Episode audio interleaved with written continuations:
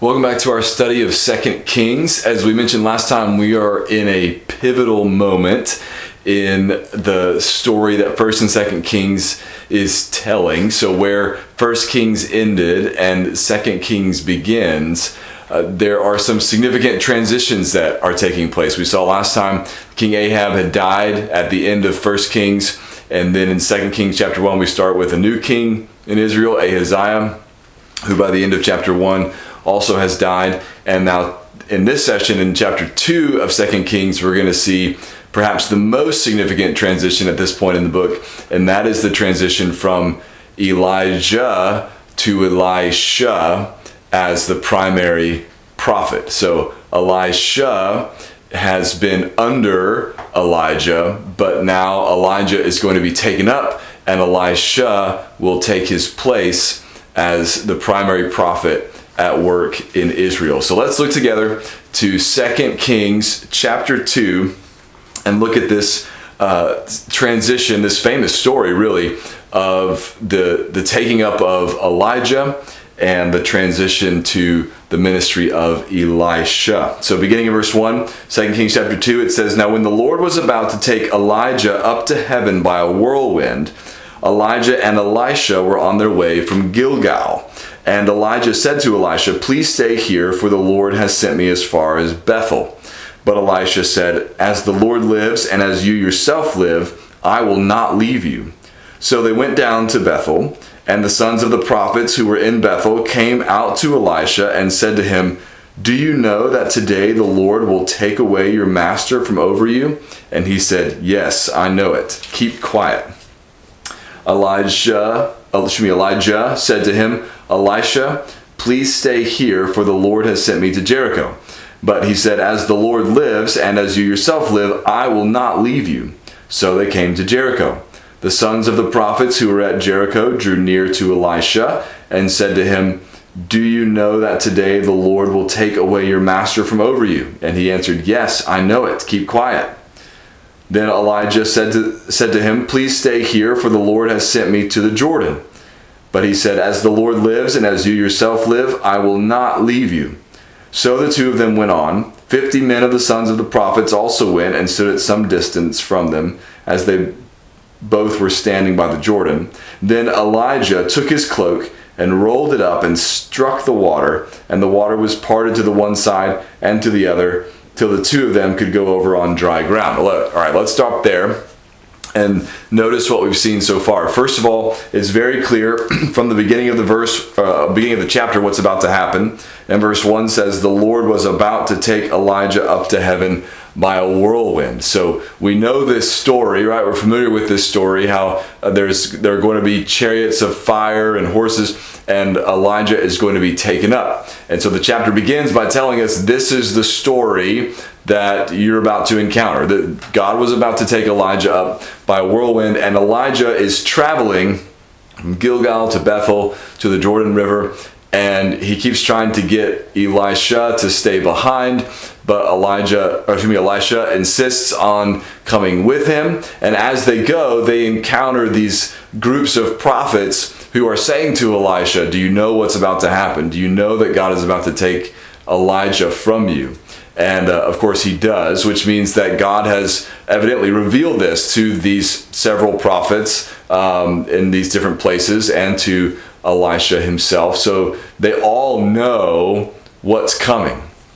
And so the way the story is told uh, just sort of builds the, the tension, the expectation, uh, emphasizes perhaps even the significance of what is about to happen as we are basically told about it multiple times as the event itself approaches. And uh, one significant thing that happens um, as Elijah journeys uh, along the way toward you know toward this event right is this crossing of the jordan river that takes place. So we read about in verse 8 he takes his cloak rolls it up strikes the water and the water parts to one side and the other right? So they walk over on dry ground. This is reminiscent of two things uh, that have already happened in Scripture. One, uh, it's reminiscent of the crossing of the Red Sea, of course, when the Egyptians were pursuing the Hebrews uh, after they left, after the Passover, after the 10 plagues. And uh, God parted the waters for them, the waters of the Red Sea, and they were able to cross over on dry ground. And then, of course, when Pharaoh and his army tried to follow them, God brought the waters back upon them and destroyed Pharaoh and his army.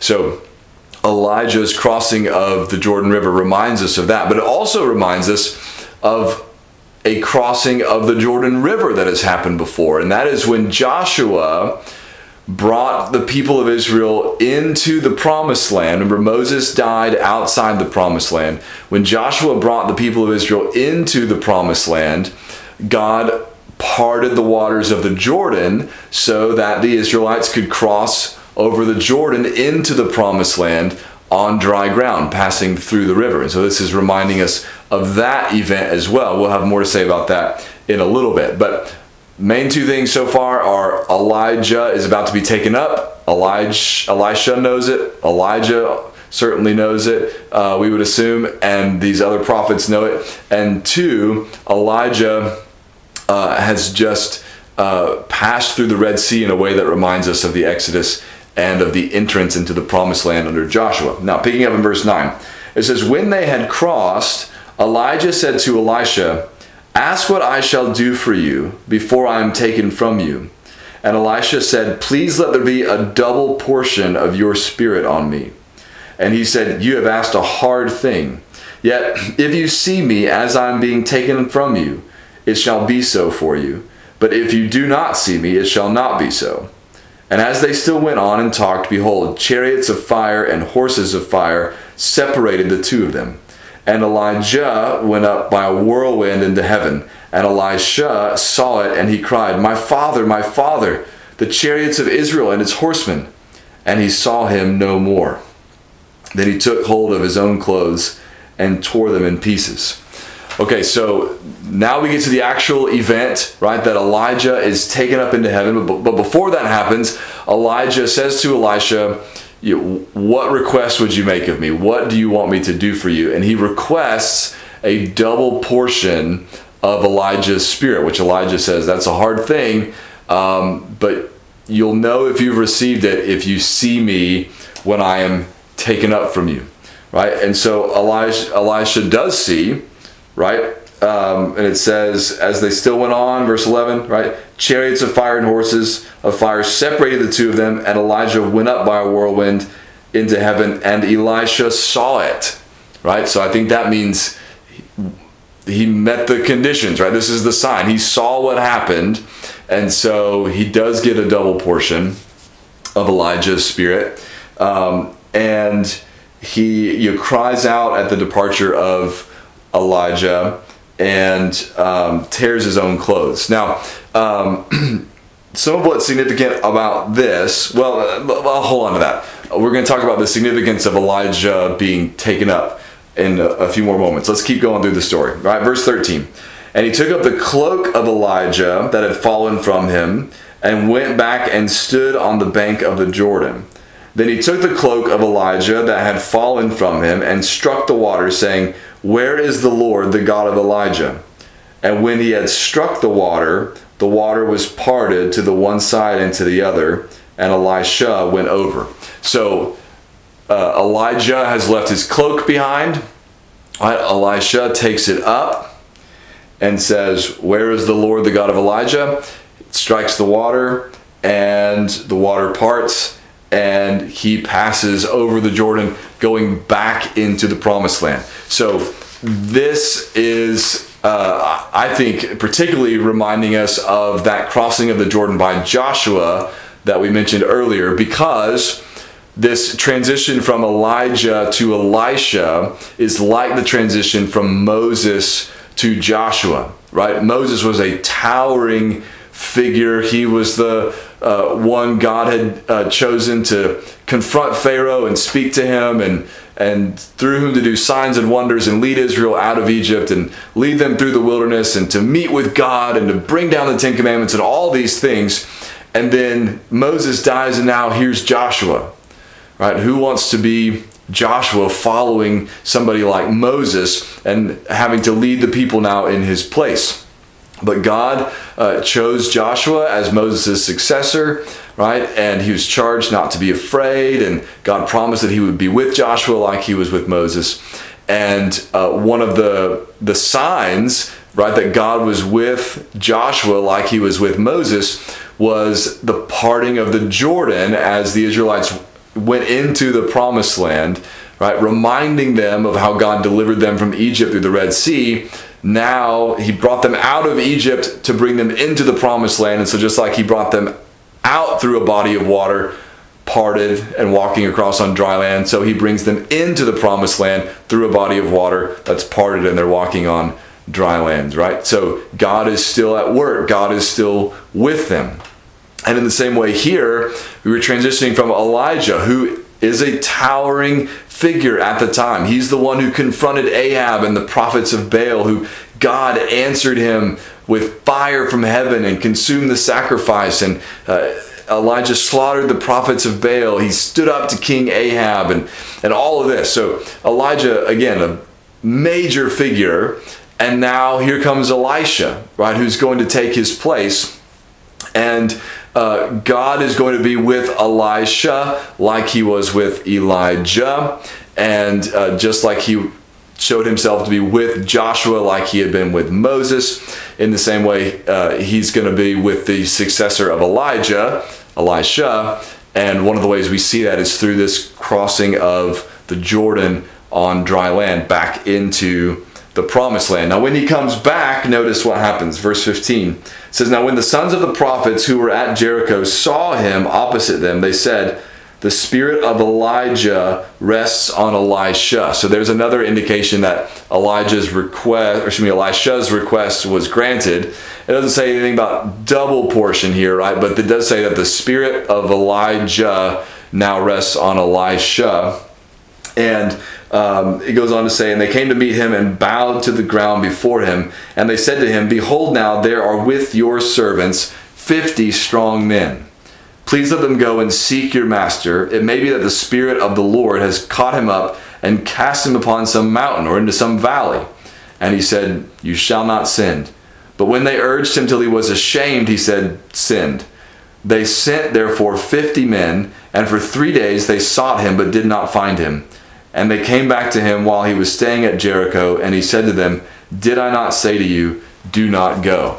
So they want to be sure, right, that Elijah really is gone. They want to go seek and see if God has merely moved Elijah somewhere. And it's something we see elsewhere in the Bible. This happens to Philip in the book of Acts, that the Spirit of God puts him down uh, in a different place than where he had been before, moved him, right, as it were. And so they're saying maybe God just swept him up and then dropped him off somewhere. It's possible. Elisha knows that's not the case. He doesn't want them to send men to seek after him, but they do. And when they come back, they report they haven't found him. And Elisha says, "Well, I, you know, I told you not to go."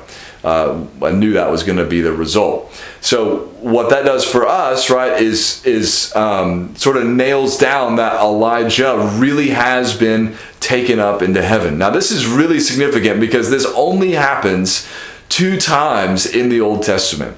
Uh, it happened to Enoch in Genesis chapter 5. You might remember Enoch is the man, the Genesis 5:24 says Enoch walked with God and he was not for God took him. Now, does that mean he took him in the same manner that he took Eli- Elijah? It doesn't say anything about chariots and horsemen. It could have been different, right? But it is similar in that in that chapter, everybody else it says he died, he died, he died, he died, he died, he died. But of Enoch it says he was not, for God took him. And then in, uh, in Hebrews chapter 11, verse 5, it says, By faith Enoch was taken up so that he would not see death. And he was not found because God had taken him. Now, before he was taken, he was commended as having pleased God. Right? So Enoch was a man of faith. He was a man who walked with God, and God took him. Right? He didn't die. He was just taken up into heaven, and that's what happened to Elijah as well. This is not a common occurrence, right? Only happens again a couple times in the Old Testament. Uh, it's also significant that Elijah is one of the two men who's standing with Jesus on the Mount of Transfiguration. You read that story in Matthew 17, Moses and Elijah both appear there with Jesus, uh, talking with him on the mountain, and uh, Peter and James and John witness that. All right, so um, so Elijah, Elijah is gone. God has taken him up. And then verse 19 says, Now the men of the city said to Elisha, Behold, the situation of this city is pleasant, as my Lord sees, but the water is bad, and the land is unfruitful. He said, Bring me a new bowl and put salt in it. So they brought it to him. Then he went to the spring of water and threw salt in it and said, Thus says the Lord, I have healed this water. From now on, neither death nor miscarriage shall come from it. So the water has been healed to this day, according to the word that Elisha spoke. All right, so God is speaking through or working through Elisha. Again, it's evident that God is at work in Elisha. He performs this miracle, heals the water there. There also may be a connection back to Moses, right, who um, healed the, the bitter water that was made sweet back in Exodus. I think it's chapter 16 or so. Uh, and then verse 23 says, He went up from there to Bethel and while he was going up on the way, some small boys came out of the city and jeered at him, saying, Go up, you bald head, go up, you bald head. And he turned around, and when he saw them, he cursed them in the name of the Lord. And two she bears came out of the woods and tore 42 of the boys. From there, he went on to Mount Carmel, and from there, he returned to Samaria.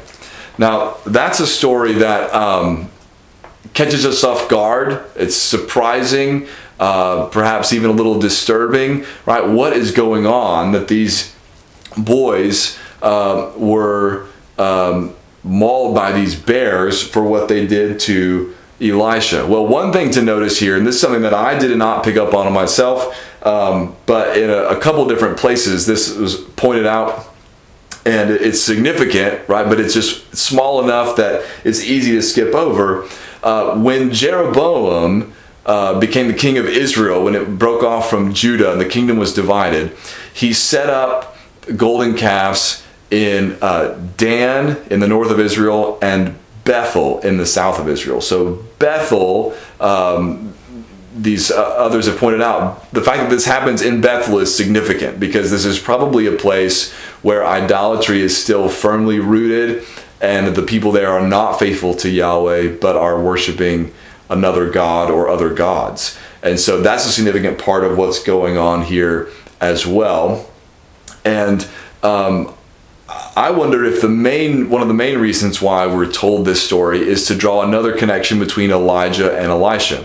Um, that just as uh, Elijah called upon God and God answered from heaven with fire uh, at the showdown with the prophets of Baal, um, that here Elisha uh, curses them in the name of the Lord, and uh, the curse comes into effect right through these um, bears. And um, I, I, mentioned before back when we did First Kings, um, Dale Ralph Davis is Old Testament um, commentator, Bible teacher, um, really really helpful guy. And so his his commentary on Second Kings uh, very helpful to me um, with this passage, this part of the end in particular, but also with earlier in the chapter with uh, the transition from Elijah to Elisha. I think there was something he said that helped me kind of put those things together uh, in a way I, I, hadn't before reading his comments. But also, um, he says some helpful things that I,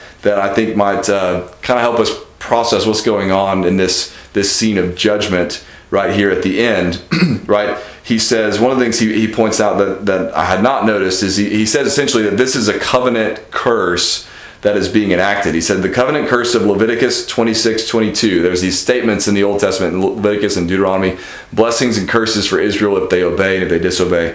He quotes Leviticus 6, uh, 26, 22, which says, I will let loose the wild beasts among you, which shall rob you of your children. He says that curse explains the episode. Um, in other words, the reason why this is happening is because they have broken covenant with God, and God warned them that this kind of thing would happen. It, it strikes us as uh, feeling a little harsh or severe, perhaps. Um, but but he's pointing out this this is the kind of thing that God had warned them about. This is an act of judgment.